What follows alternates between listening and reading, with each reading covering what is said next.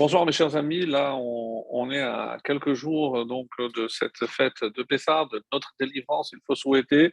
Et euh, curieusement, donc euh, c'est euh, la paracha de Metzora qui, qui, sera lue la veille de la fête de Pessah. Puisque Pessah tombera Shabbat, donc ce sera déjà la lecture qui concerne la fête de Pessah. Donc le Shabbat qui précède la, la fête de Pessah sera Metzora. Et il y a, comme on l'a souvent dit au niveau du tour et d'autres commentaires qui disent qu'il y a toujours un lien entre la paracha qui est lue le Shabbat qui précède un événement, notamment une fête dans notre calendrier. Et comme c'est le dernier Shabbat avant la fête, c'est aussi appelé Shabbat Hagadol. Donc cette année, je ne vais pas m'attarder sur euh, cet aspect-là du Shabbat Hagadol qui rappelle pour plusieurs raisons, comme c'est rapporté dans les Mefarshim, dans les commentaires, parce que euh, c'est le grand miracle que les Juifs ont pris ce mouton et qu'ils n'ont pas été euh, attaqués par les Égyptiens, parce que c'est aussi par rapport à la Haftarah qu'on annonce que ce jour, ce grand jour va arriver, le jour de la délivrance finale. Donc il y a plusieurs raisons à cela, on a vu les années précédentes, donc je ne reviendrai pas dessus. Alors, là, pour rentrer de, plein pied donc, dans cette euh, paracha de Metzora, qui, euh, dans une année normale, qui n'est pas embolismique, c'est-à-dire il n'y a pas de mois de Hadar, est souvent lu euh, donc conjointement euh, avec, avec la, paracha qui, qui, précédait la semaine, donc la semaine dernière, la paracha de Tazria. En effet, on a parlé longuement la semaine dernière donc de cette paracha qui parlait essentiellement de pureté et d'impureté rituelle. Et on va voir peu le même phénomène qu'on avait vu euh, la semaine dernière, et c'est vraiment la même réponse, puisqu'on nous parle de Metzora, et comme l'explique, on avait souvent déjà donné cette explication, Motsira, celui qui fait sortir le mal, qui fait sortir le mal ici, donc pas, il ne s'agit pas d'un médecin qui fait sortir le mal, qui guérit le mal, mais celui qui utilise sa bouche pour dire du mal, euh, sous n'importe quelle forme. Donc, euh, mais lorsqu'on voit le début de la paracha, on parle de justement le processus de purification du Metzora. Donc là encore, on, est face un petit peu à un paradoxe. De la même façon qu'on parlait de l'impureté de la femme qui euh, donnait naissance, et euh, le terme qui exprimait cette notion, c'est Azria, c'est semer. Autrement dit, il y a une notion de vie qui, qui va, on va dire, euh, l'emporter sur toute forme d'impureté, c'est-à-dire toute perte de sensibilité à la vie, à l'origine, donc à la source de vie qui est Akadosh Baruch Et donc, chaque fois qu'il y a ce phénomène où on s'éloigne de la vie, évidemment, on, euh, on, va procéder à euh, cette maladie qu'on appelle ici l'impureté. Alors pour le Metzora, donc il y a euh, trois, trois phases, donc euh, trois étapes, on va dire, avant qu'il euh, ne devienne lui-même Metzora, c'est-à-dire il va voir donc des plaques sur son corps, sur sa peau, et il faudra aller voir un Kohen. Et tant que le Kohen n'a pas dit tamé tamé, la personne donc est considérée normalement. Donc, c'est peut-être un autre type d'affection. Mais ce qui est assez extraordinaire, c'est lorsqu'on voit comment ces, euh, ces tâches apparaissent. D'abord, c'est Kirot Habayit, c'est sur les murs. Donc, euh, parce que d'abord, avant de toucher le corps, et on a plusieurs exemples, par exemple, euh, dans le livre de Iyov, euh, lorsqu'on vient lui annoncer d'abord que son bétail, après d'abord le menu bétail, le gros bétail, après les champs et après ses enfants, et seulement après, c'est lui qui est tombé malade. Donc on voit qu'il y a une progression donc de du cercle le plus extérieur à nous et euh, jusqu'à atteindre nous-mêmes, donc le cercle qui nous entoure, c'est-à-dire notre peau. Donc la, la venait d'abord donc sur Kirot Habayit, sur euh, la maison, ensuite sur le plus proche, c'est les vêtements, et ensuite seulement le corps. Mais la Torah, quand elle a décrit cette tsara'at, qu'on a traduit généralement par lettres, donc elle procède euh, à l'inverse. C'est-à-dire, on a commencé d'abord à parler de toutes les tâches que la personne voyait, ensuite les tâches sur le vêtement, et on va voir ici, dans la paracha de Metzora, donc notamment euh, au chapitre 14, euh, donc je vous lis directement la, traduction. Euh, quand vous entrerez dans le pays de Canaan, que je vous donne à présent comme possession, donc et il faudra avant cela évidemment déposséder les, les, peuples, ça c'est pas écrit, mais on comprend, puisque c'est pas avec Yoshua que ça va, se passer. Et parmi ce peuple, ce sont notamment les Amorites. Et euh, comme Rachi l'explique, en se basant sur le commentaire de Rachi, euh, qui dit qu'ils avaient, en sachant qu'ils allaient venir, ils, ils avaient caché des trésors à l'intérieur de leurs murs. Et justement, lorsque on va casser ces murs, c'était pour découvrir les trésors qui étaient cachés. Donc, même si c'est un avertissement, donc on voit qu'Hachem s'arrange pour que, même à travers cet avertissement, il y ait quelque chose de positif qui sort pour, pour le juif. Donc, euh, et c'est pour cela que depuis le moment même où vous êtes sortis d'Égypte, certains d'entre eux se sont mis à cacher. Donc, je lis euh, ce que Rachi explique. Leurs pièces d'or à l'intérieur des murs. Aussi, ne vous inquiétez pas, quand je mettrai justement une plaie de salat dans la maison de ce pays, alors, euh, quand, grâce à cela, vous pourrez donc posséder après toutes ces pièces, tout ce trésor qu'ils ont caché à l'intérieur. Donc ça, on va dire, c'est euh, d'après le sens euh, simple. Et ce soir, on va, euh, à la lumière donc de la chassidoute, voir un petit peu qu'est-ce que ça représente. Donc là encore, vraiment quelque chose de, très beau, comme d'habitude, très profond. Et ce n'est pas une lecture sur des notions qui nous dépassent complètement. C'est vrai que lorsqu'on entend le mot pur et impur, donc c'est pas tellement dans le langage courant, c'est vrai, mais on sait très bien que se cache derrière cela forcément des enseignements pour, pour nous tous euh, encore valables aujourd'hui.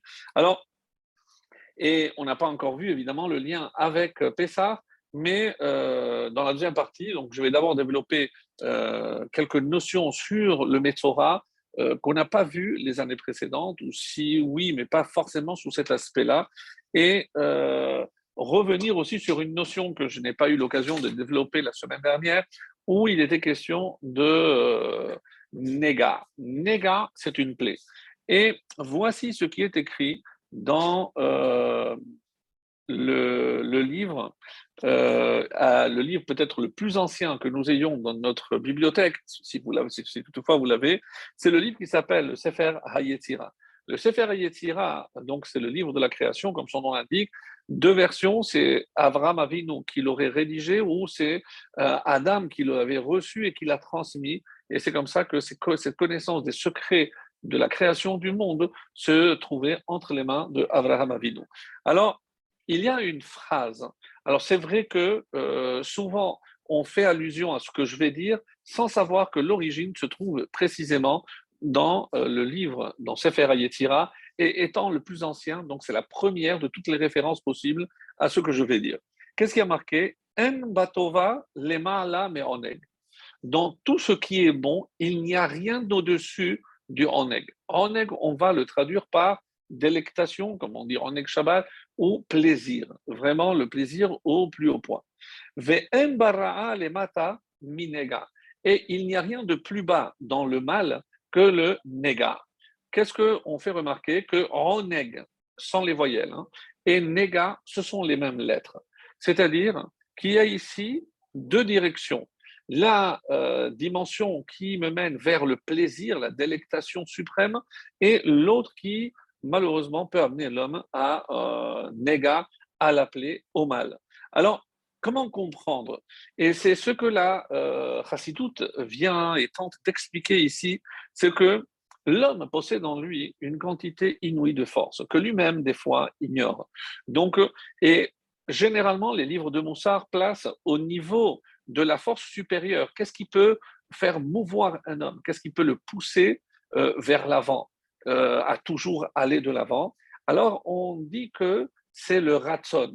Le ratson, c'est la volonté. Euh, ratson, rappelez-vous, ce sont les mêmes lettres que tinor. Tinor, c'est un, comme un conduit. pourquoi? Parce que si j'ai la volonté, alors Hachem utilisera ce canal justement pour déverser en moi la force nécessaire pour faire aboutir euh, ce que l'objet de ma volonté. Là, Chassidou dit qu'il y a quelque chose au-dessus.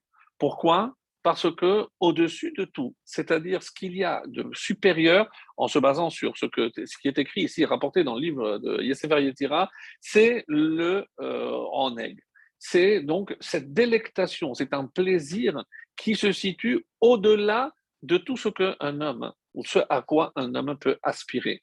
Alors, on va essayer de comprendre Et vous allez voir que c'est intimement lié avec euh, le, thème essentiel de la paracha. Celle-ci est aussi, on fera euh, quelques rétrospectives donc par rapport à la semaine dernière. En tout cas, ici, euh, c'est qu'il y a finalement le plus à l'intérieur de l'homme, puisque le ratson, la volonté de l'homme, c'est encore une fois une force qui est en lui, eh ben, le plaisir est encore plus profondément enfoui dans son âme, tellement que, euh, comme ça explique la, la chassidoute,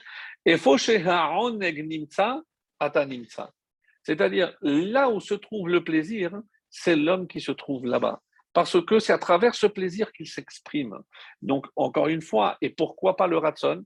Le ratson, comme ça on explique, c'est le chemin qui m'amène quelque part. Donc, je veux atteindre un objectif. Donc, le ratson, ce qui me permettra d'atteindre cet objectif. Mais une fois que j'ai atteint l'objectif que je me suis fixé, alors arrive justement comme une forme de récompense, c'est ce oneg, ce plaisir. Le plaisir d'avoir réalisé, d'avoir atteint l'objectif que je m'étais fixé. Donc, euh, vous pensez bien que comme Dieu a créé deux forces parallèles, que de la même façon qu'il y a en Dusha, il y a donc un plaisir dans la Kedusha, il y a aussi par opposition ce qu'on appellera euh, dans les livres de la Chassidut Oneg de c'est-à-dire le plaisir mais dans le mal. La Klipa, c'est euh, justement utiliser toute cette énergie, mais pour nourrir le côté opposé, le côté du mal. Alors, on arrive ici à euh, ce Metzora. Le Metzora, donc, est désigné ici dans la paracha comme celui qui a une plaie, Nega. Donc, on ne comprend pas pourquoi on est arrivé à cette plaie. Qu'est-ce qui s'est passé? Qu'est-ce qui a fait que cet homme se trouve avec une plaie?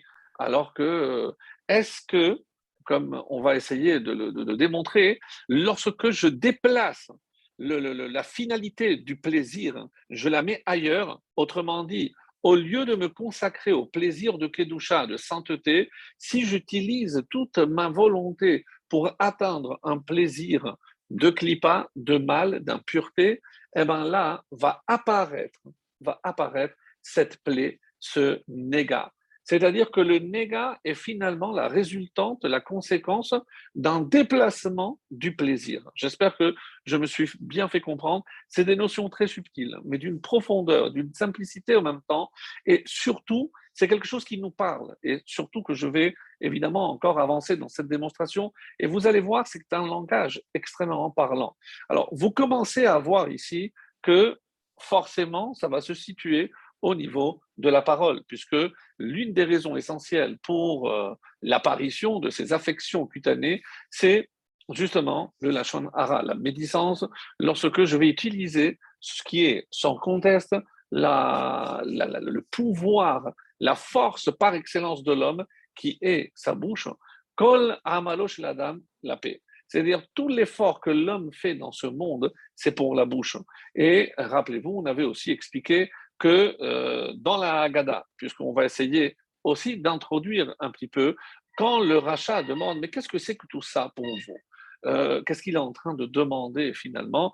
Je ne comprends pas. Mais vous êtes en train de célébrer un événement, pardon, qui a 3300 ans. où est le pharaon? Où est l'Égypte? Pourquoi se casser la tête à nettoyer la maison, chercher la miette dans des endroits tellement peu probables? Je ne comprends pas tout ça. Et qu'est-ce qu'on lui dit? Et C'est agace-lui les dents. Très sincèrement, une réponse très étonnante, puisque euh, qu'est-ce que ça veut dire agacer les dents? Agacer les dents, c'est provoque-le? Non. Alors, il y a une très belle explication euh, du, euh, du Rabbi Cohen, qui explique hein, c'est-à-dire essaye d'émousser ses dents. Qu'est-ce qu'on a dit? Que l'homme tout le travail, tous les efforts qu'il fait, c'est pour sa bouche. Qu'est-ce que ça veut dire pour sa bouche? Pour le plaisir. Vous comprenez très bien que lorsque l'homme mange, il veut déguster. Ce n'est pas simplement gober ou avaler. Qu'est-ce qui lui permet de savourer euh, un, plat, un goût quelconque? C'est le fait qu'il puisse mastiquer. Donc la mastication, grâce essentiellement aux dents, c'est ce qui lui permet de prendre goût à ce qu'il avale. Et sinon, il pourrait gober ou avaler sans sentir véritablement le goût. Donc, Hakel Chinav, quel est le problème de ce rachat? C'est que il recherche trop les plaisirs. Mais là encore, les plaisirs de clipa, les, les plaisirs d'impureté. Et évidemment, je vais aller encore un peu plus loin euh, dans un domaine où, euh, en règle générale, euh, les rabbins n'osent pas trop rentrer, et vous allez très vite comprendre pourquoi, mais je me suis dit que c'était peut-être une occasion de, de, le faire évidemment euh, toujours euh, à partir d'explications très profondes et des textes euh, pour, nous permettre de comprendre certaines notions d'une manière beaucoup plus profonde. Cela va de soi. Alors, donc, Qu'est-ce qu'on dit à ce rachat? C'est dommage, parce que tu as la recherche d'un plaisir. Mais si tu étais capable d'amoindrir, de restreindre ton plaisir par rapport à la bouche, et donc c'est ça englobe tous les désirs de l'homme, bien entendu, eh ben, tu te rendrais compte qu'il y a un plaisir ailleurs. Et si tu arrives justement à transposer cette volonté d'assouvir ces désirs, à assouvir les désirs d'ordre spirituel, eh ben, le rachat se trouve le plus proche du chacham. Le chacham, celui qui a compris son rôle sur terre, lui, il a compris pourquoi il est là il utilise le da'at, la, sagesse, l'intelligence que Dieu lui a donnée pour servir Dieu, pour comprendre et pour continuer à s'élever. Donc le rachat le suit directement. C'est-à-dire qu'il y a une volonté en lui, mais mal dirigée. Et c'est évidemment toute la finesse, tout le défi, on va dire, de l'éducation. C'est utiliser le pouvoir des enfants, le potentiel des enfants pour le canaliser vers la pureté, vers la sainteté. Donc, c'est comme ça qu'il faut comprendre que ici le Metzora, qu'est-ce que Dieu lui dit? Je vais d'abord te, envoyer un avertissement. Cet avertissement va toucher les murs. Donc, je, n'ai pas envie de te toucher directement. Donc, c'est un premier avertissement. Alors, néga, alors qu'est-ce que je fais? Donc, je peux dire, écoutez bien, parce que c'est très important, je peux dire, alors, est-ce que je peux, je vais envoyer mon fils, va appeler le Kohen, dis-lui de venir vérifier la maison. Et là, le Kohen lui dit Je m'excuse, c'est ton papa qui doit venir lui en personne. Donc, il ne peut pas envoyer. Donc, euh, curieux, mais c'est comme ça que euh, c'est rapporté. Donc, l'homme doit se déplacer. Il doit faire un effort. Parce que s'il n'a pas compris que euh, s'il ne fait pas d'effort, eh ben, il n'y aura rien. Et vous auriez pu vous dire, mais de toutes les façons, le Cohen va venir voir alors il a dit, ben, de toute façon, va, va l'appeler, il va venir, de toute façon, il va venir voir. Non. Si je commence à prendre conscience de la responsabilité que j'ai dans ce qui se passe autour de moi, eh ben, je vais d'abord montrer mon humilité. On dit une des raisons pour lesquelles les tâches apparaissaient dans le mur, c'est gassout harouar. Gassout, c'est enflé. Lorsque, c'est en français, on appelle ça l'arrogance. Lorsque quelqu'un est arrogant, donc va dire au Cohen de venir. Non, mon ami. D'abord, tu vas un peu t'humilier, tu vas un peu te baisser ton, ton orgueil, tu vas toi venir me chercher, tu vas me dire ce qui se passe, et s'il le faut, je t'accompagnerai. Mais le premier pas, surtout pour un arrogant, c'est baisser la tête. Et c'est ça ce qu'on va dire d'ailleurs lorsque dans le processus de purification, on utilise le Eretz Erez, on utilise du bois de cèdre mais aussi l'hysope. L'hysope, donc, c'est une petite plante, et aussi le chéni tolaat. Donc, tolaat chani, c'est un ver de terre. Alors, qu'est-ce qu'est la particularité de ce ver de terre? C'est qu'il peut, par la bouche, il peut produire de la soie. Vous imaginez Donc, c'est quelque chose de tellement beau et tellement positif, oui, mais un verre que je vais introduire, même dans un cèdre, il pourra venir à bout et le détruire. C'est-à-dire, lorsque on a l'habitude de dire, vous l'avez souvent entendu, je ne vais pas répéter les choses, on, dit généralement La vie et la mort eh ben, sont entre les mains de la langue. La langue, c'est-à-dire, c'est ce que l'utilisation que je vais en faire, ça peut entraîner ou la vie ou la mort.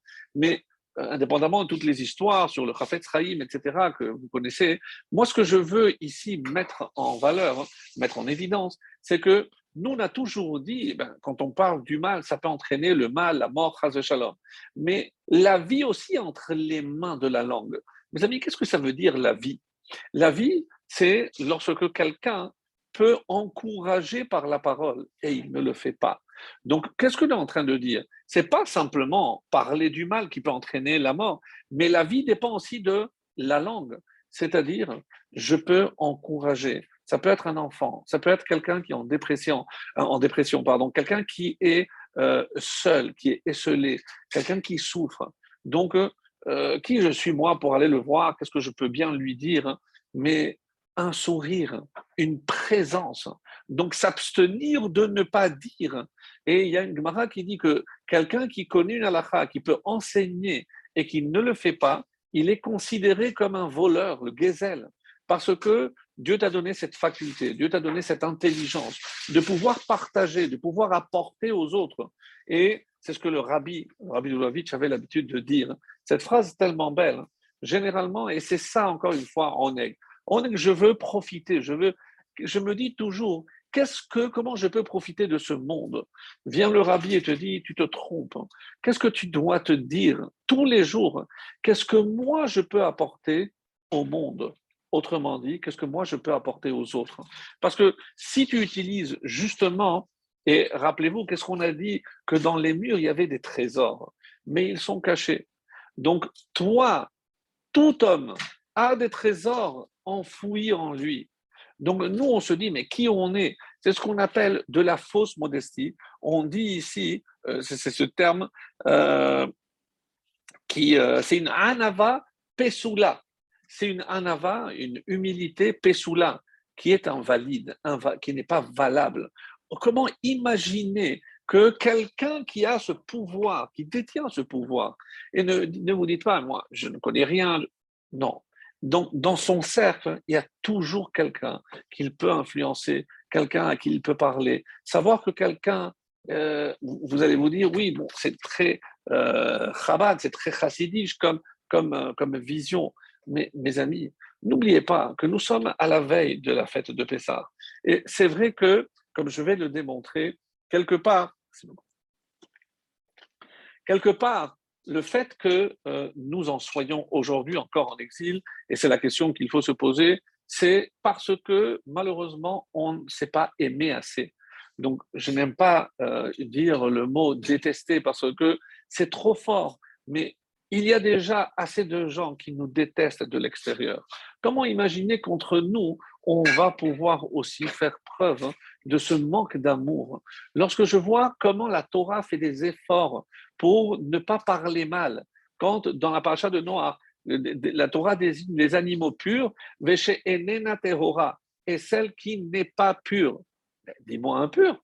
D'ailleurs, comme la Gemara va poser la question, mais on voit déjà qu'il y a le mot impur. Oui, lorsqu'il s'agit de déterminer la halacha au niveau de la législation, si je dois dire si une chose est pure ou non, évidemment que la Torah va le dire. Mais si je n'ai pas besoin d'utiliser ce terme, alors j'évite de le faire. Donc, comprenez ici qu'il y a quelque chose d'extrêmement profond. Excusez-moi,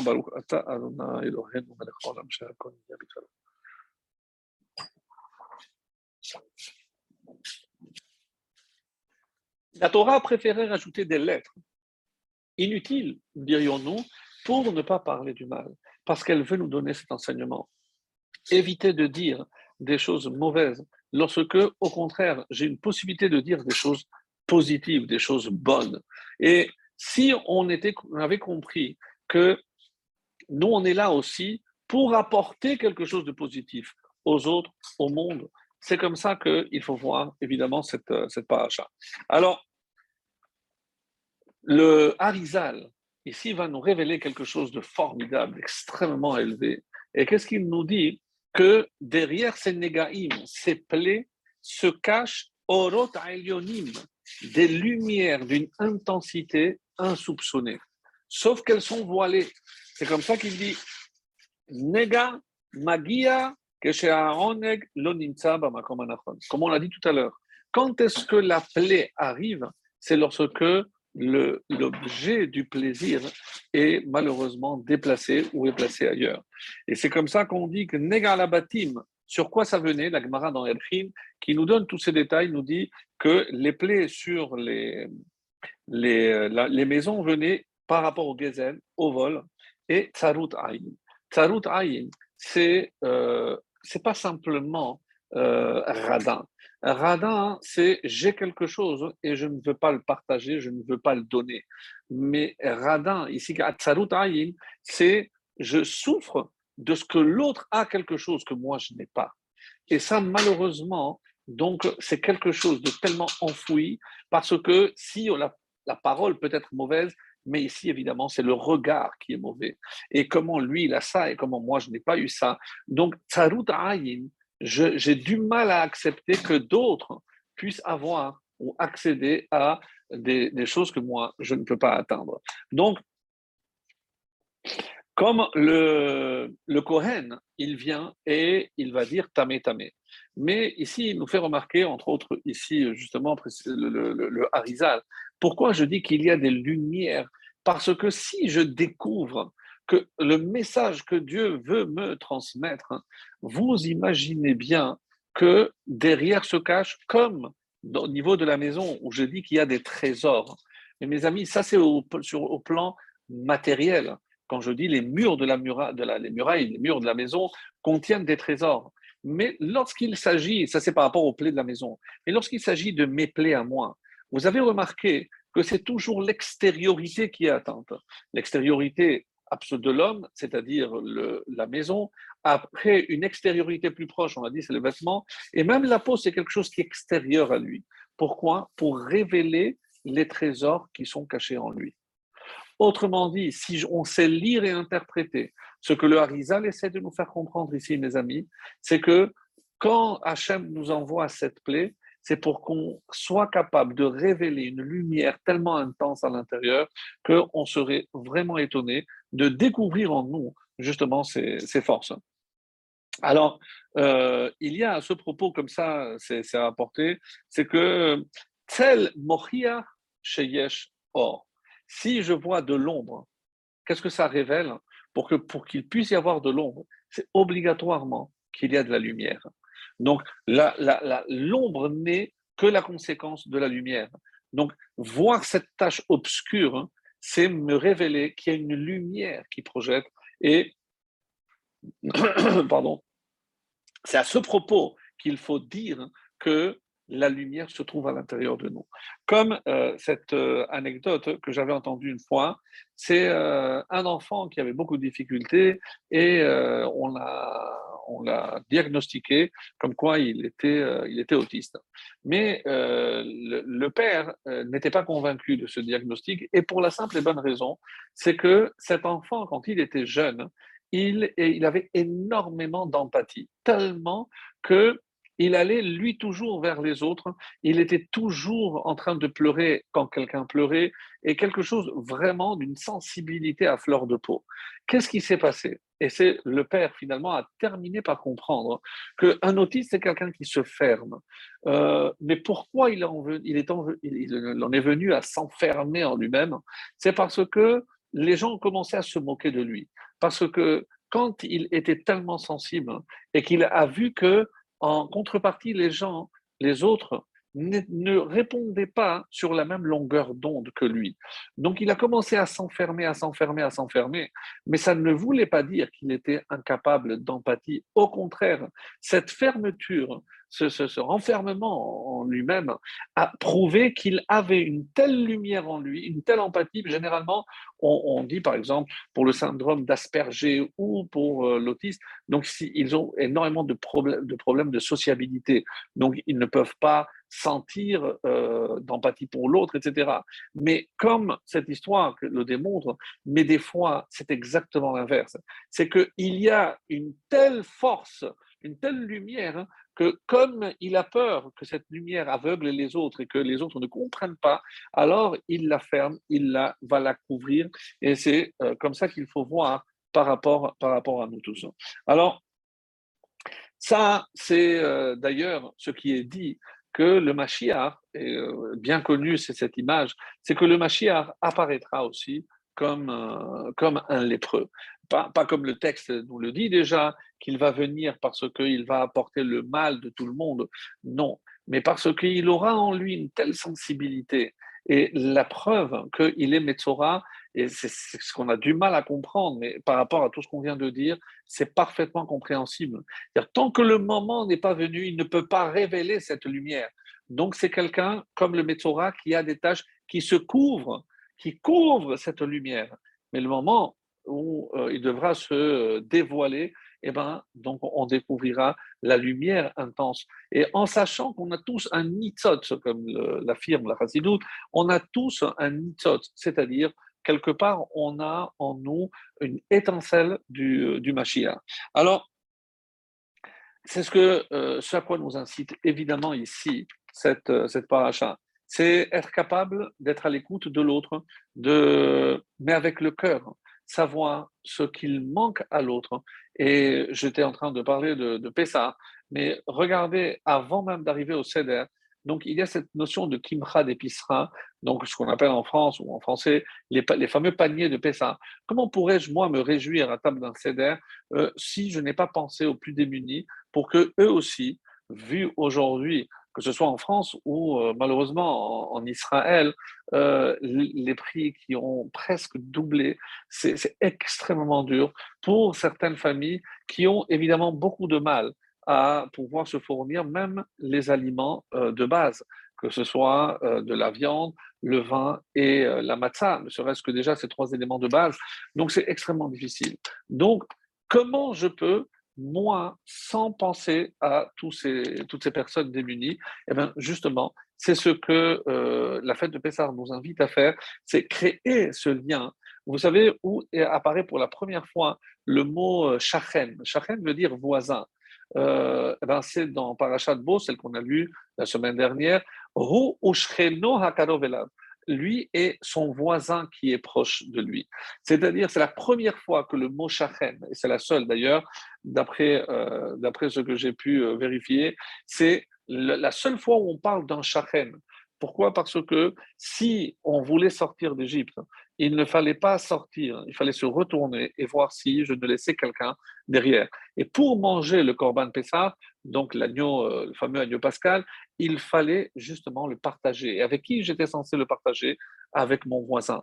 Donc tout ce qu'on nous reproche, justement, que euh, on est égoïste, on n'arrive plus à, se projeter sur l'autre, à euh, faire preuve d'empathie, eh ben vient le Corban Pessah. C'est pas simplement la divinité de, de l'Égypte, mais aussi en même temps le partage. Le partage, c'est-à-dire la fraternité, parce que, je ne sors jamais seul. Si je me réjouis, je me réjouis avec les autres. Si je quitte l'Égypte, je dois partager, soit parce qu'il n'a pas de quoi acheter l'agneau, soit parce que nous, on n'est pas assez nombreux, donc on va associer d'autres personnes, comme si on était la même famille. Et c'est évidemment ça l'idée euh, sous-jacente à Pessa. Alors, Qu'est-ce que le négat, finalement, d'après tout ce qu'on vient de voir, vient révéler? C'est un manque. Donc, je, le négat vient révéler la présence justement d'un manque. Et comment je dois maintenant trouver le moyen de combler? Et quand je parviendrai à combler ce manque, hein, donc parce que le négat est apparu, c'est à ce moment-là que je pourrai atteindre le oneg, c'est-à-dire le plaisir. Il y a comme euh, disait un fameux euh, rabbi, euh, il, y a dans le monde des mélodies. Et des fois, je vois des gens danser, je vois des gens heureux. Pourquoi? Parce que on n'ont pas les, les, oreilles bouchées et eux, ils sont sensibles à toutes ces mélodies qui sonnent autour de moi. Mais malheureusement, il y a des gens qui sont un peu bouchés, des gens qui ne sont pas sensibles à toutes ces mélodies comme certains ont cette sensibilité artistique, ils, voient euh, la beauté là où d'autres ne voient euh, que des choses incompréhensibles. Mais de la même façon, dans ce monde, Hachem a placé tellement de belles choses. Mais est-ce que je suis sensible à ça? Et c'est certains dansent et je vois qu'ils sont joyeux, mais comme je suis sourd à ces mélodies, je ne comprends pas pourquoi ils sont joyeux. Alors, c'est comme si moi-même, j'étais sourd à ces mélodies. Et tant que je reste sourd, je ne peux pas me réjouir et je ne peux pas danser avec les autres. Et c'est à ce moment-là que euh, on arrive à cette explication très belle du Maharal pour comprendre qu'est-ce qui a provoqué finalement justement ce négat. Quel est ce manque? Pourquoi je vais parler du mal de l'autre? N'oublions pas que lorsque Dieu a créé l'homme, comme le Maharal le rappelle, l'homme est désigné par le Médaber. Le Médaber, hein, c'est le parlant, comme si le propre de l'homme, c'était la parole. La parole, c'est ce qui fait sa spécificité, sa force. Alors, Comment, alors que je suis à l'image de Dieu, Dieu a créé par la parole, donc je suis à son image, je peux moi aussi, en tant qu'être humain, par la parole, je peux créer. Qu'est-ce que j'ai dit? Que la vie et la mort sont entre les mains de la langue. Donc la vie aussi, je peux faire vivre ou euh, faire revivre littéralement quelqu'un, quelqu'un qui est euh, en dépression, comme on l'a dit, quelqu'un qui a besoin d'encouragement, quelqu'un qui a besoin de paroles réconfortantes. Donc, la présence et la parole que je peux apporter à l'autre, elle est vivifiante, elle va, elle va permettre à l'autre de vivre quasiment. Alors, comment je pourrais utiliser cette force que Dieu m'a donnée, allez, donc à Dieu ne plaise, pour le mal Comment je peux utiliser cette énergie pour détruire alors que c'est une, énergie, une énergie de vie, une énergie qui permet de, de, créer euh, la vie. Alors. Quand est-ce que c'est Achaim que chef Charles Medabrim Et là, pardon,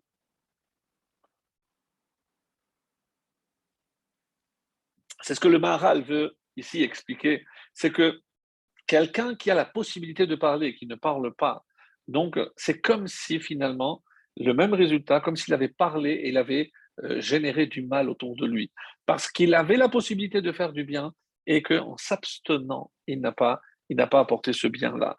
Et comme euh, en hébreu, il y a une phrase euh, qu'on dit un petit peu dans la rue, Al kamtsan, ne sois pas radin. C'est-à-dire ce que tu as, partage. Et qu'est-ce que tu as euh, que l'autre dont l'autre a le plus besoin, évidemment qu'il ne dépend pas de toi, c'est l'oxygène. Et en hébreu, c'est un jeu de mots. Al kamtsan, ten chamtsan. Donne de l'oxygène. Mais ça va plus loin d'après ce qu'on a dit. Donne de l'oxygène parce que l'autre peut être en train de s'étouffer. Et toi, par les paroles que tu vas lui apporter, tu peux lui apporter cet oxygène qui le fera vivre et qui lui permettra de continuer, de s'en sortir. Donc imaginez, donc même dans une phrase aussi anodine, ce qui peut se cacher derrière. Alors, euh, on, dit comme ça, euh, Une fois, Rav, euh, Chabad, avait une question à poser au, rabbi. Et il était très tard la nuit, donc il n'a pas voulu, le déranger. Alors qu'est-ce qu'il a fait? Il a écrit. Généralement, on remet au secrétaire. Le secrétaire étant absent, alors qu'est-ce qu'il a fait? Il a glissé l'enveloppe sous la porte du rabbi. Et en rentrant chez lui, il s'est dit oh, je ne me suis pas rendu compte mais je vais obliger le rabbi à se baisser pour récupérer ma lettre. Et il en était malade. Quelques jours après, et il, a, eu une entrevue, ce qu'on appelait une irhidout, il est entré euh, parler avec le rabbi et je lui dis excusez-moi de prendre la parole en premier rabbi, mais je tenais absolument à m'excuser. C'est moi qui vous ai laissé une lettre et j'ai pas pensé que je vous ai obligé à vous, euh, à vous baisser. Et qu'est-ce que le rabbi a, répondu en, en, souriant? Je mais tu n'as pas à t'en faire, mon, mon ami. Pourquoi? Parce que c'est finalement notre rôle. C'est ramasser et soulever ce que les autres ne voient pas et ne sont pas capables de soulever. Autrement dit, et qu'est-ce qui se cache derrière? C'est des fois le fardeau des autres. Donc, être capable de porter le fardeau avec les autres. Ramasser lorsque quelqu'un est au plus bas, eh bien, je dois me baisser des fois pour le soulever, pour l'aider à se relever. Donc, ces paroles tellement sages, tellement belles, encore une fois, tellement simples, mais qui euh, tellement remplies de vie et surtout de sens. Alors, le Baal Shem Tov, hein, et c'est une phrase que moi j'avais beaucoup euh, de plaisir, enfin, je, répétais souvent cet enseignement et euh, j'ignorais que c'était le, le Baal Shem Tov qui est à l'origine de cet enseignement que, je trouve encore une fois magnifique. Rappelez-vous que j'avais souvent posé la question qu'est-ce que le Gehinam? Qu'est-ce que l'enfer? Alors évidemment, on a tous cette vision de l'enfer avec les flammes où tout brûle, où c'est une souffrance qu'on n'arrive pas à décrire, puisque Qu'est-ce que c'est que l'âme qui brûle, qui souffre On ne sait pas. Le Baal Shem Tov avait l'habitude de dire, vous savez ce que c'est le Gehinam? C'est une, euh, bon, c'est moi qui rajoute, c'est un home vidéo, un home, euh, comment s'appelle ça euh, Vous savez, la, pièce où on a la télévision avec un grand écran. Home vidéo, je ne sais pas, je crois que c'est le terme. Et là, on nous projette un film. Mais quel film? C'est pas le film de notre vie. Ça, évidemment, je le connais et Hachem aussi le connaît. Mais le film dont Hachem était le metteur en scène et qui était l'acteur principal, c'était moi. C'est-à-dire le film de ma vie, si j'avais fait les bons choix, si j'avais utilisé tout le potentiel que j'avais en moi, voilà tout ce que tu aurais pu réussir dans ce monde. Et là, on te fait passer, tu te rappelles ici, tu as fait le mauvais choix. Regarde si tu avais fait ça, regarde ce que tu aurais pu faire. Ici, tu n'as pas fait assez, regarde ce que ça aurait pu donner. Ici, tu pensais que ce n'était pas le moment, regarde si tu avais pensé que c'était le moment. Et imaginez tous ces remords, imaginez tous ces regrets, on dit que c'est ça l'enfer. L'enfer, c'est lorsqu'on nous montrera en pleine figure pratiquement euh, tout ce qu'on on aurait pu réaliser dans ce monde et qu'on n'a pas fait. C'est pour ça que mes amis, il ne faut pas avoir ni des remords, ni des regrets. Lorsqu'on pense qu'on on est apte à faire quelque chose et qu'on a la volonté, euh, la volonté de le faire, il faut aller jusqu'au bout. Il ne faut pas se dire non, je ne suis pas capable. Rappelez-vous cette expression, c'est une anavapsula. Mais qui je suis, c'est des propos que le Satan met dans notre bouche. Parce que oui, j'ai les forces, oui, je peux, je peux aller, je peux le faire. Et en tenant ce discours, eh ben, je ferai en sorte que le film qu'on me projettera sera mon vrai film. Et je n'aurai pas de regrets. Et c'est ça, ne pas qu'on n'ait jamais à connaître euh, ce genre, euh, genre d'enfer. Alors, par rapport à cela, on, explique aussi pourquoi, par exemple, dans le processus de purification, il devait prendre deux oiseaux. Un, il euh, l'égorgeait, l'autre, le, vivant, il le trempait dans le sang et il le renvoyait. C'est-à-dire, pourquoi les oiseaux, on sait qu'ils piaillent, ils parlent, il y a la parole. Tu vois, cette parole, l'oiseau qui est mort, c'est la mauvaise parole.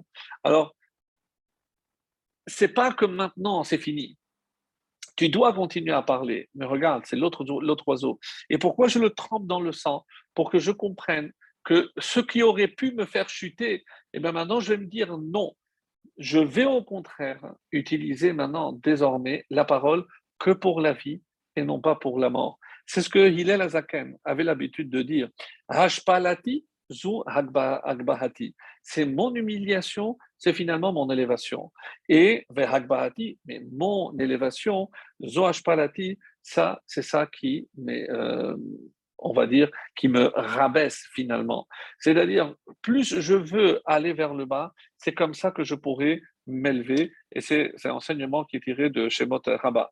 Alors, des fois, il y a euh, une anava qui est mal placée. Rappelez-vous ce que la Gemara dit au propos de euh, Zecharia à Kohen, lorsque, avec l'histoire de Kamsa et Bar Kamsa, vous vous rappelez, euh, il s'est énervé, il a dit maintenant vous allez voir, il est allé voir les Romains, ils sont en train de comploter, il est venu, il a apporté un sacrifice et il avait fait un défaut, un défaut où dans la lèvre. Donc, et si on, le tuait, alors les gens allaient dire, on, maintenant on offre des des animaux avec un défaut. Alors, on va dire maintenant, on va tuer euh, Bar qui est celui qui a apporté le corban. Et ah, ils vont dire que parce qu'il a apporté un corban avec un défaut, maintenant on tue dans le temple. Donc, Zecharia, il aurait pu dire et prendre la décision, on va quand même l'offrir. Donc, par manque, il a dit, moi, je ne peux pas prendre une telle décision. Et c'est comme ça que la, la, la, la Gemara a conclu, c'est justement cette humilité malheureusement cette fausse, cette modestie de euh, Rabbi Zecharia qui a entraîné la destruction du temple, qu'on a brûlé le, sanctuaire, etc., etc. Donc, faites très attention que euh, ce que l'on prend pour de la modestie ne soit pas une arme supplémentaire de, du Satan. Alors, pourquoi euh, on tient absolument et, à gagner du temps? Parce que on veut évidemment faire réfléchir l'homme. Donc, et comme lorsque moi je sais que cette plaie, parce que j'ai étudié la halachot, je sais que cette plaie, tant que moi je sais, ça ne sert à rien. Il faut que ce soit le Cohen. Tant que le Cohen n'a pas décrété tamé, tamé, eh ben, il n'y a rien à faire. C'est tant qu'il ne dit pas, même si je sais que c'est une tâche impure, c'est considéré comme tahor. Mais une fois qu'il dit tamé tamé, et pourquoi? Parce que euh, les conséquences sont très graves. Donc, il doit sortir à l'extérieur. Personne ne peut lui parler. Donc, on n'a jamais vu une telle dureté dans le comportement, même pour certaines fautes. Imaginons, je ne sais pas moi, que quelqu'un a fait exprès, et d'ailleurs, euh, on, donne cet exemple euh, dans la Gemara que je vous ai apporté, un, un texte très très bizarre alors, il faudrait évidemment le voir avec tous les commentaires, mais euh, je l'apporte juste pour, le, pour ce contexte.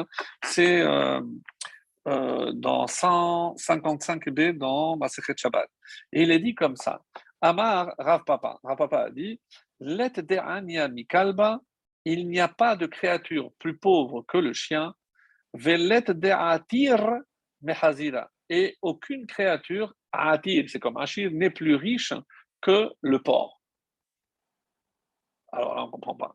Alors évidemment, euh, je, n'apporte pas ici tout le contexte, mais qu'est-ce qu'on retient de, ce, de cet enseignement de Papa, je, trouve extraordinaire, c'est que le, le chien, euh, les gens généralement n'aiment pas le chien, donc ils le poussent, ils le repoussent. Mais et, donc c'est pour ça qu'il est pauvre parce qu'il doit aller glaner pour voir s'il trouve quelque chose à manger. Les gens en règle générale, peut-être que ça a changé euh, dans certaines villes qu'on ne citera pas, mais généralement avant les gens n'aimaient pas les chiens. Et le cochon, pourquoi on dit qu'il est riche? Parce qu'il mange tout tout ce qui tombe sous la main, donc il, il, il mange. Et c'est comme ça qu'il euh, donne cet exemple. Euh, parce que, et ça c'est euh, cité au nom du Gaon de, Vilna dans son ouvrage Kol Eliyahu. Et il dit comme ça, imaginons pour un chidour, pour un chidour, et euh, vous avez vraiment un garçon extrêmement brillant. Et bon, la famille, elle est un petit peu euh, on va dire, traditionnaliste, un petit peu les fêtes. Et, mais on vient vous dire, bon, la vérité, le garçon, il est vraiment magnifique, regardez, demandez autour de vous, mais son père a une coutume, c'est que tous les Shabbats, il mange du porc. Alors, c'est même pas la peine d'en parler, même si le garçon est un garçon au nord, donc le père, il mange du porc, Impossible, impossible, impossible. C'est, pour nous, c'est l'horreur. Et si cette personne euh, est amenée au temple, qu'est-ce qu'on lui fait? Eh bien, on lui donne 39 coups parce qu'il a mangé du porc et on le renvoie chez lui. Donc, qu'est-ce qu'on que on, apprend de là? Bon, c'est grave. Mais maintenant, euh, on a notre chidour et on vient nous dire que la vérité, moi je connais le garçon parce que j'ai déjà été invité le Shabbat chez lui. C'est vrai que ça se passe très bien, le garçon est très bien, mais sachez que tous les Shabbats midi, ils, euh, ils font le sacrifice de quelqu'un. Attends, je n'ai pas compris, qu'est-ce que ça veut dire? Lui dit, ils prennent une personne et là, ils le descendent. Ça peut être un voisin, ça peut être un rat, ça peut être un... Peu importe. Et donc, tous les Shabbats, il y a du Lachon Hara à table. Et on parle de l'un et on parle de l'autre. Une horreur. Alors, on dit, bon, c'est pas bien, mais finalement, à nos yeux, c'est beaucoup, beaucoup moins grave. Pourquoi? Et c'est comme ça qu'on on, essaie d'expliquer aussi pourquoi ça nous paraît toujours moins grave, la Hara. Et vous savez pourquoi? Parce que on ne voit pas la faute. On ne voit pas la faute. On, ne comprend pas pourquoi ce serait tellement grave si finalement, bon, bah, il parle, euh, tout le monde, de temps en temps, euh, ça nous échappe, on parle un peu, un peu par-ci, un peu par-là. Oui, c'est vrai. Mais qu'est-ce que, qu'est-ce que cela veut dire?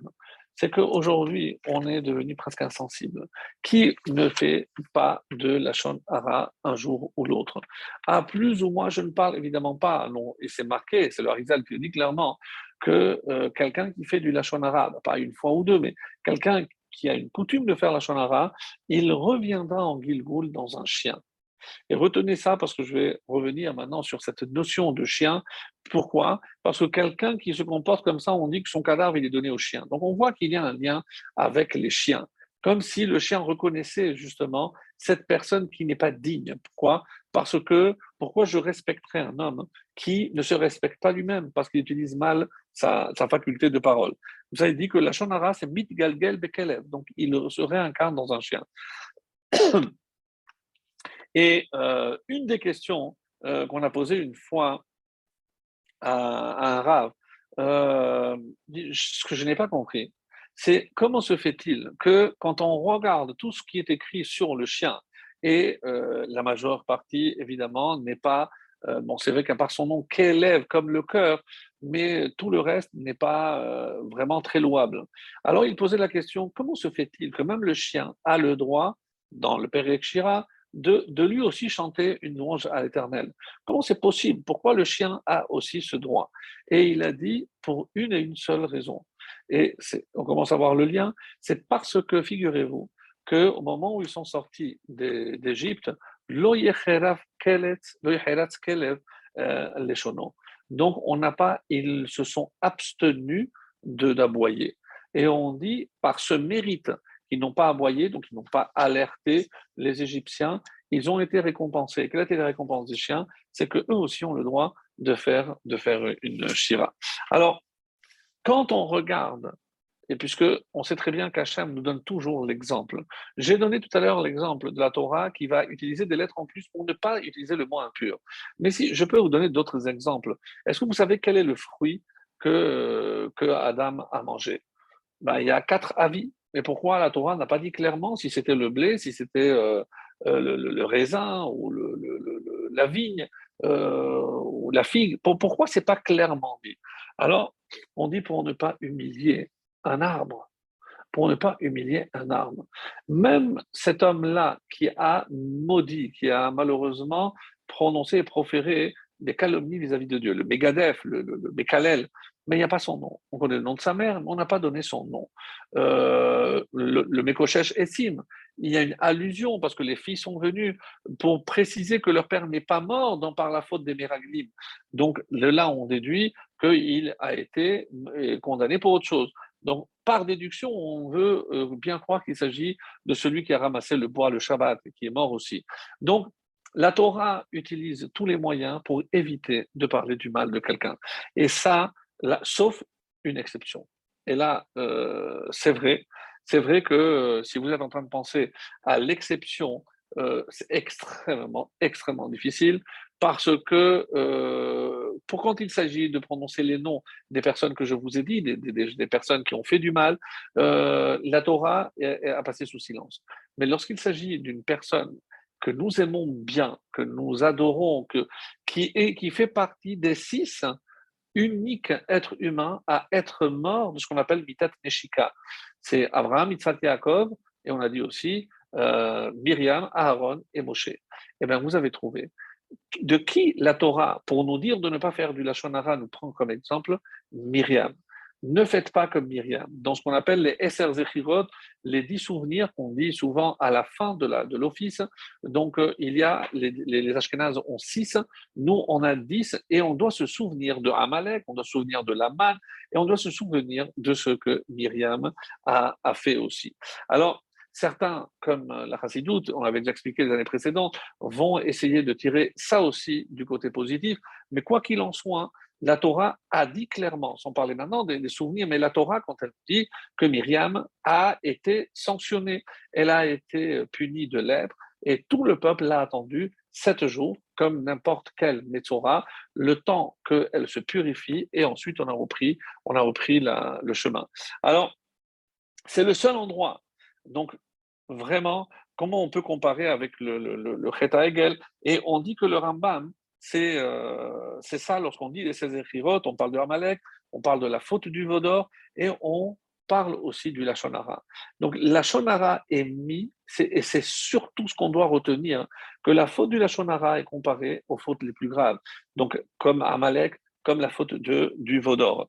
Alors, cependant, il y a euh, par exemple euh, une prise en, compte du voleur. On que, par exemple, si le voleur euh, a, dû, subir une humiliation, alors il a une réduction de peine de 20%. Au lieu de payer 5 fois le prix qu'il a volé. Il a dit J'ai dû porter l'animal sur moi parce qu'une vache, je ne peux pas, je dois le tirer.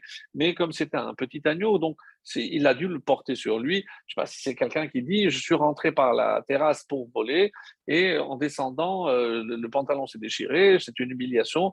Il faut que vous me fassiez une réduction de peine. C'est aussi ridicule. Mais, c'est ça ce que la Torah, c'est-à-dire la Torah va jusqu'à tenir compte de l'humiliation du méchant, du rachat. Donc, pour montrer à quel point la Torah tient en très très haute estime justement l'amour de euh, l'amour propre de chacun. Alors, qu'est-ce qu'on déduit là-bas? Qui c'est qui va prier pour elle? C'est Moshe.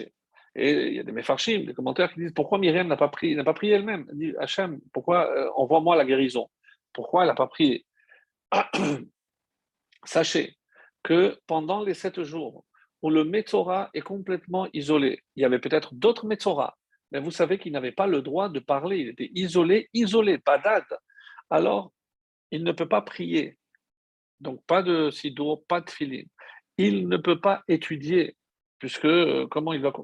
Donc, sept jours, hein, il réfléchit à tout le mal qu'il a fait. Sept jours vraiment d'isolement absolu. Donc, il ne peut même pas prier. Je ne sais pas si vous imaginez l'isolement que ça devait représenter pour une telle personne. Mais on a vu ça nulle part ailleurs. Où est-ce qu'on a vu qu'une personne qui a fauté, d'abord que c'est sept jours de sanction, une sanction tellement stricte, on a dit l'exemple de celui qui a mangé du cochon, eh ben on l'a amené, on lui donne 39 coups et il retourne chez lui. Mais pour nous montrer la gravité de la faute, hein, c'est que souvent, comme disent nos maîtres, quand je regarde la sanction, je peux deviner la gravité justement de la faute. C'est ce qu'il veut dire ici. Et pourquoi le, la personne devait aller, comme on l'a dit au début, chez le Kohen? Parce que il ne voulait pas faire des reproches en public. S'il venait chez lui, il est devant toute sa famille. Et le Kohen ne pouvait pas lui dire, tu sais que si ça t'arrive ça, c'est à cause de ça, donc, au fait, on a dit pourquoi il doit, pour qu'il se rabaisse un peu. Mais les Rachamim nous donnent une autre très très belle explication. C'est parce que comme le Cohen devait lui faire des reproches, alors il ne voulait pas que ces reproches soient faits en public. Donc va chez le Cohen quand tu viens me voir. D'abord, je te fais des reproches. Et maintenant, quand on va aller, on verra. Si c'est impur, je dirais que c'est impur. Mais les reproches sont faits en tête à tête. Ce n'est pas une raison pour l'humilier.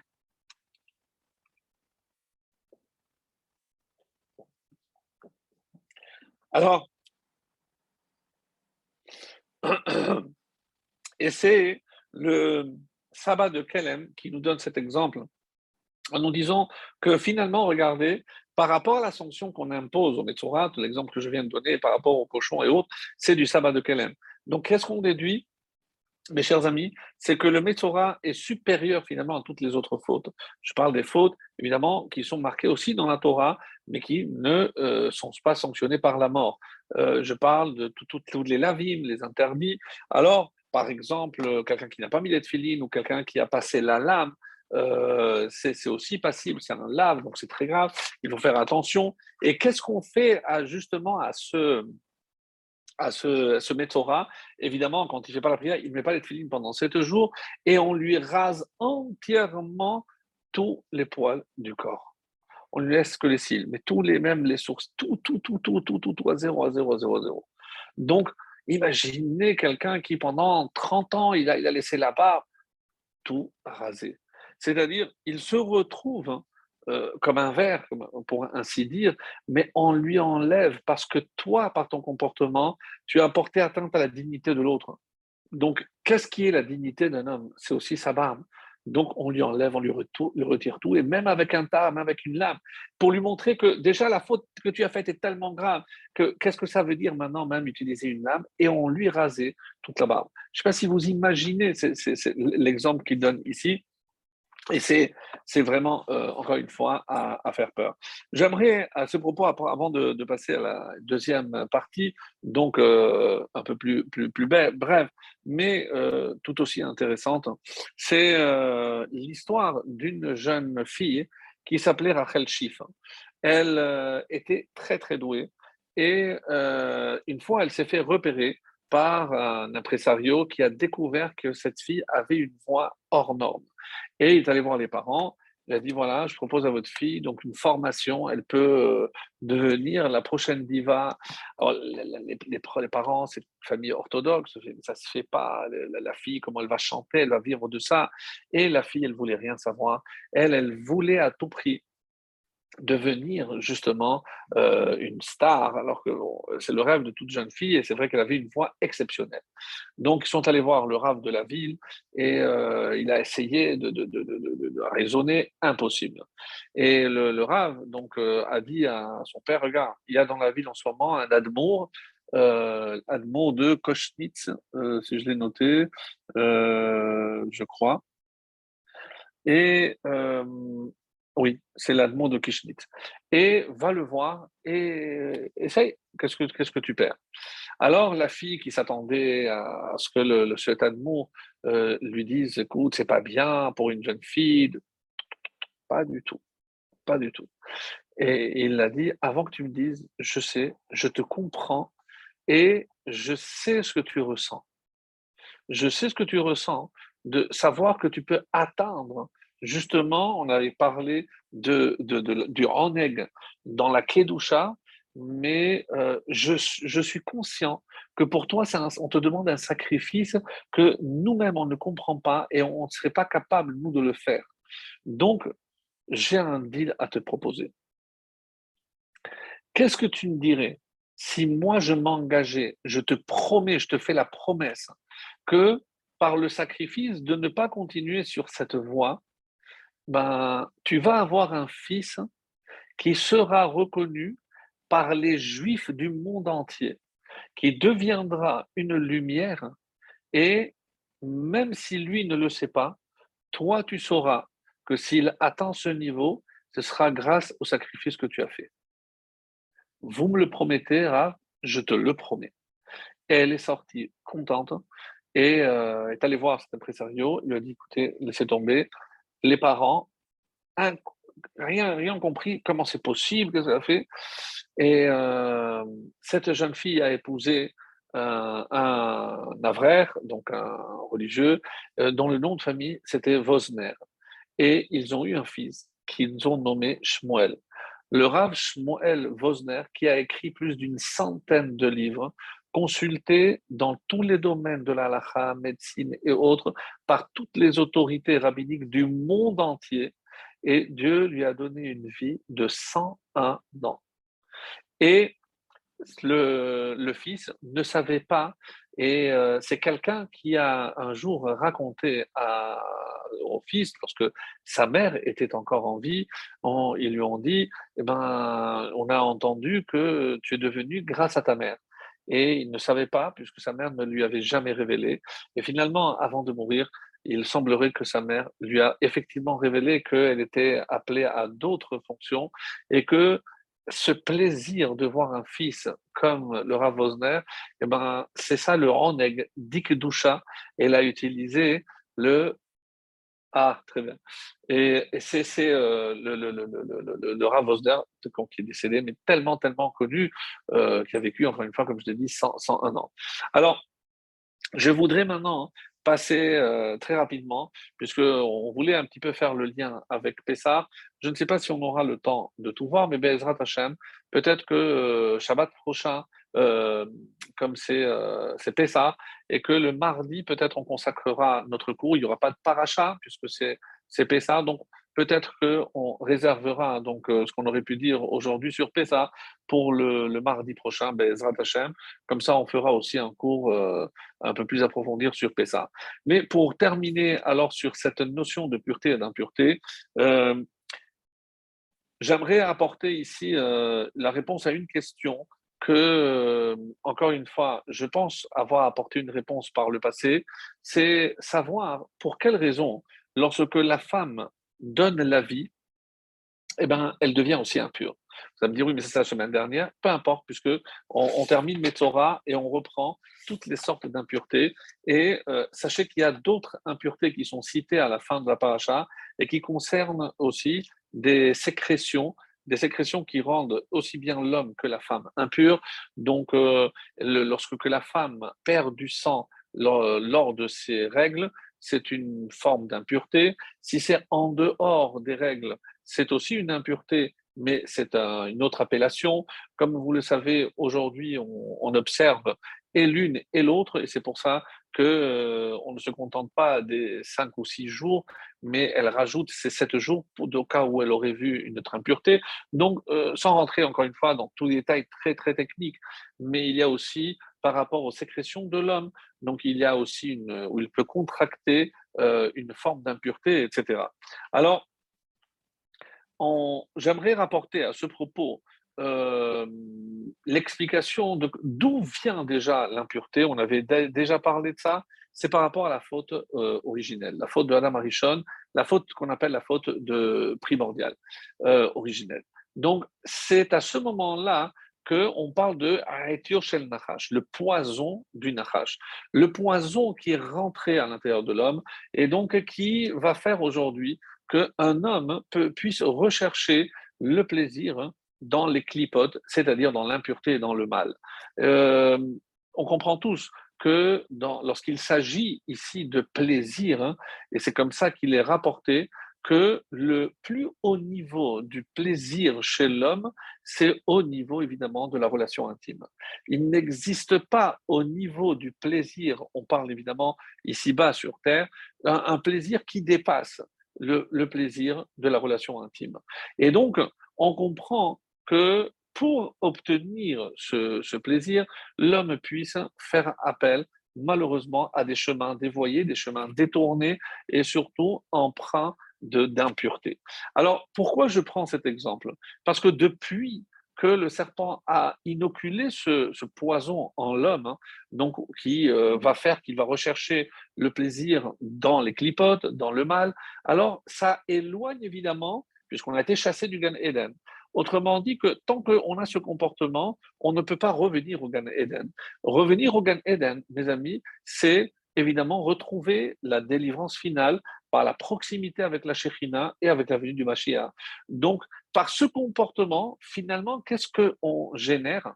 On repousse la délivrance finale. Donc là aussi, donc rappelez-vous que on parle ici de Pessah qui est la délivrance.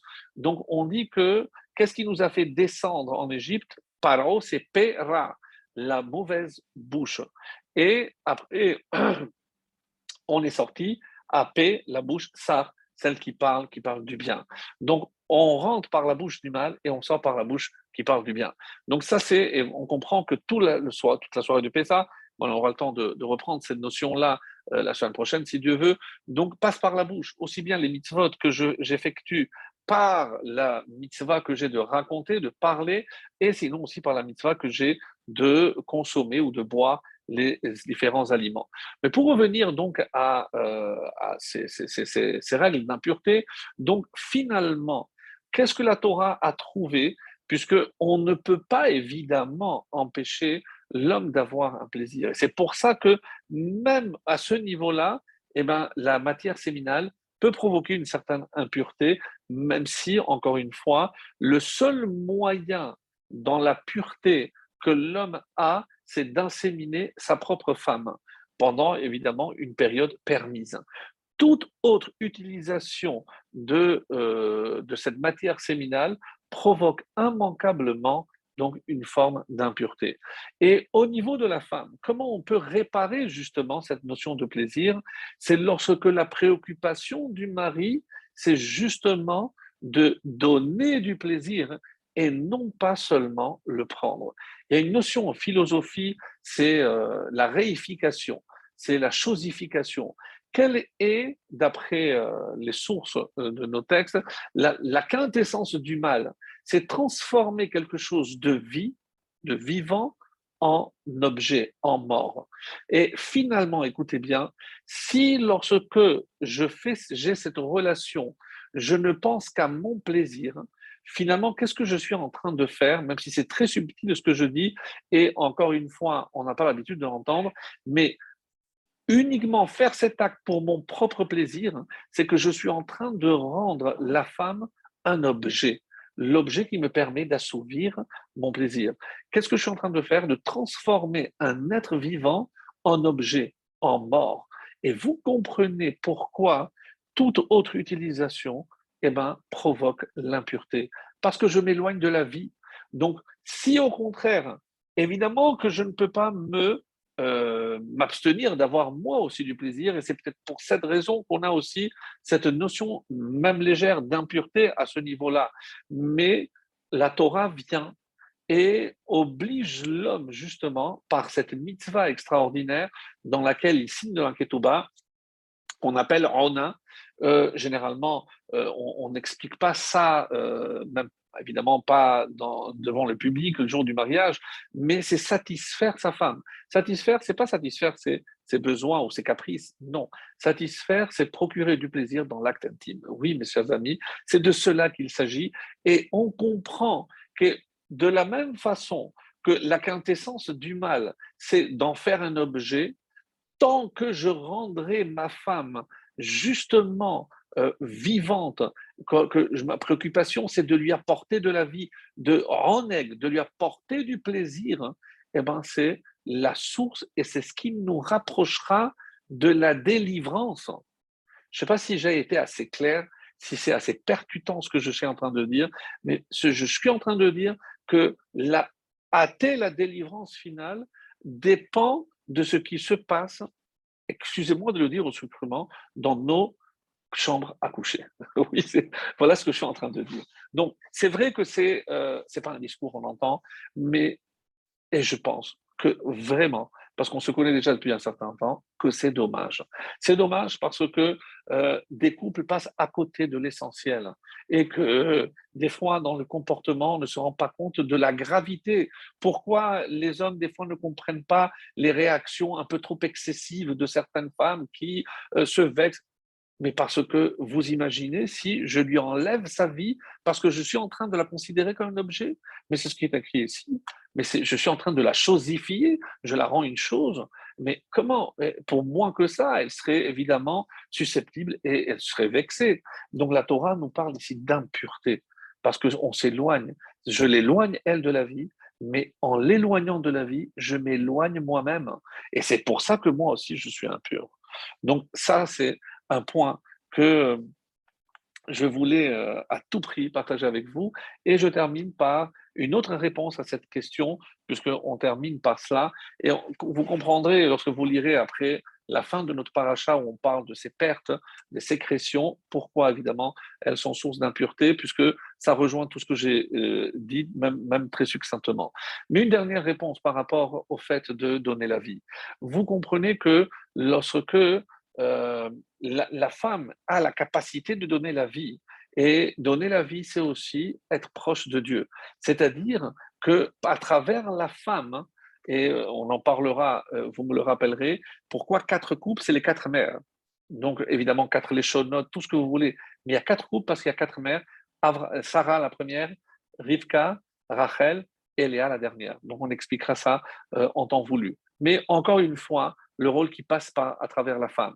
Et ce que l'on est en train de dire ici, que si la femme est peut-être aussi euh, l'habitacle, le réceptacle de la chérina, vous comprenez que les forces des clipotes, les forces du mal, vont justement tout faire pour empêcher que la femme, justement, permette la résidence de la Shechina.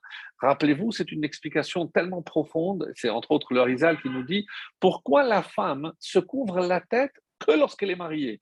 C'est pas logique. Si une partie, j'appelle ça Herva, c'est dénudé avant ou après le mariage, ben, ce qui est interdit de voir, ça devrait être interdit. Pourquoi avant le mariage, les cheveux ne sont pas source d'un pudeur Ce n'est pas un manque de pudeur, mais dès qu'elle est mariée, alors le Rizal avait expliqué que c'est art, c'est-à-dire le cheveu, c'est sha'ar. Sha'ar, c'est une porte.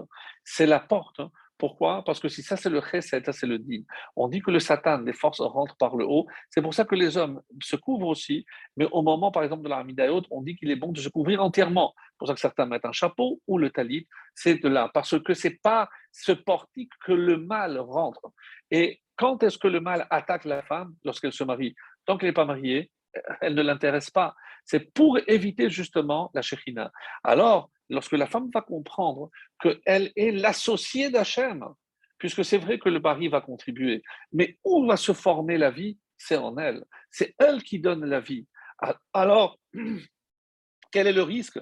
Justement, c'est pour rappeler aussi bien à l'un qu'à l'autre, et surtout à la femme, puisque c'est elle vraiment qui va subir les, en quelque sorte, les limitations humaines, pour que, euh, en quelque sorte, on puisse rabaisser l'ego. Vu qu'elle est capable de donner la vie, et c'est pour ça que nos matriarches étaient stériles, pas pour les punir, parce que d'abord, on va rabaisser l'ego. C'est moi qui vais décider. La femme, elle, elle est faite pour donner la vie, oui, mais c'est moi, Hachem, qui décide.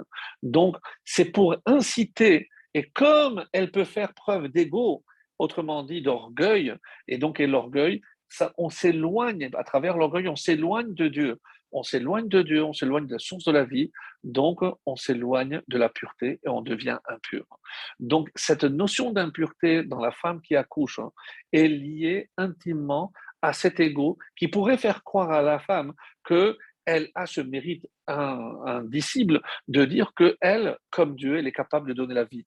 Oui, mais à une condition, c'est de continuer à se soumettre à la volonté divine. Et que Hachem te dit maintenant, tu ne viens pas au temple, tu te sépares, parce qu'il ne faut pas qu'à travers ce geste-là, cet acte, eh ben, tu puisses laisser de la place à ton ego, à ton égoïsme, à ton arrogance. Non, et on voit le lien aussi avec Metzora, c'est rabaisser l'ego et que chacun reste à sa place, reconnaître que la seule source de vie, ça reste et ça restera toujours Hachem.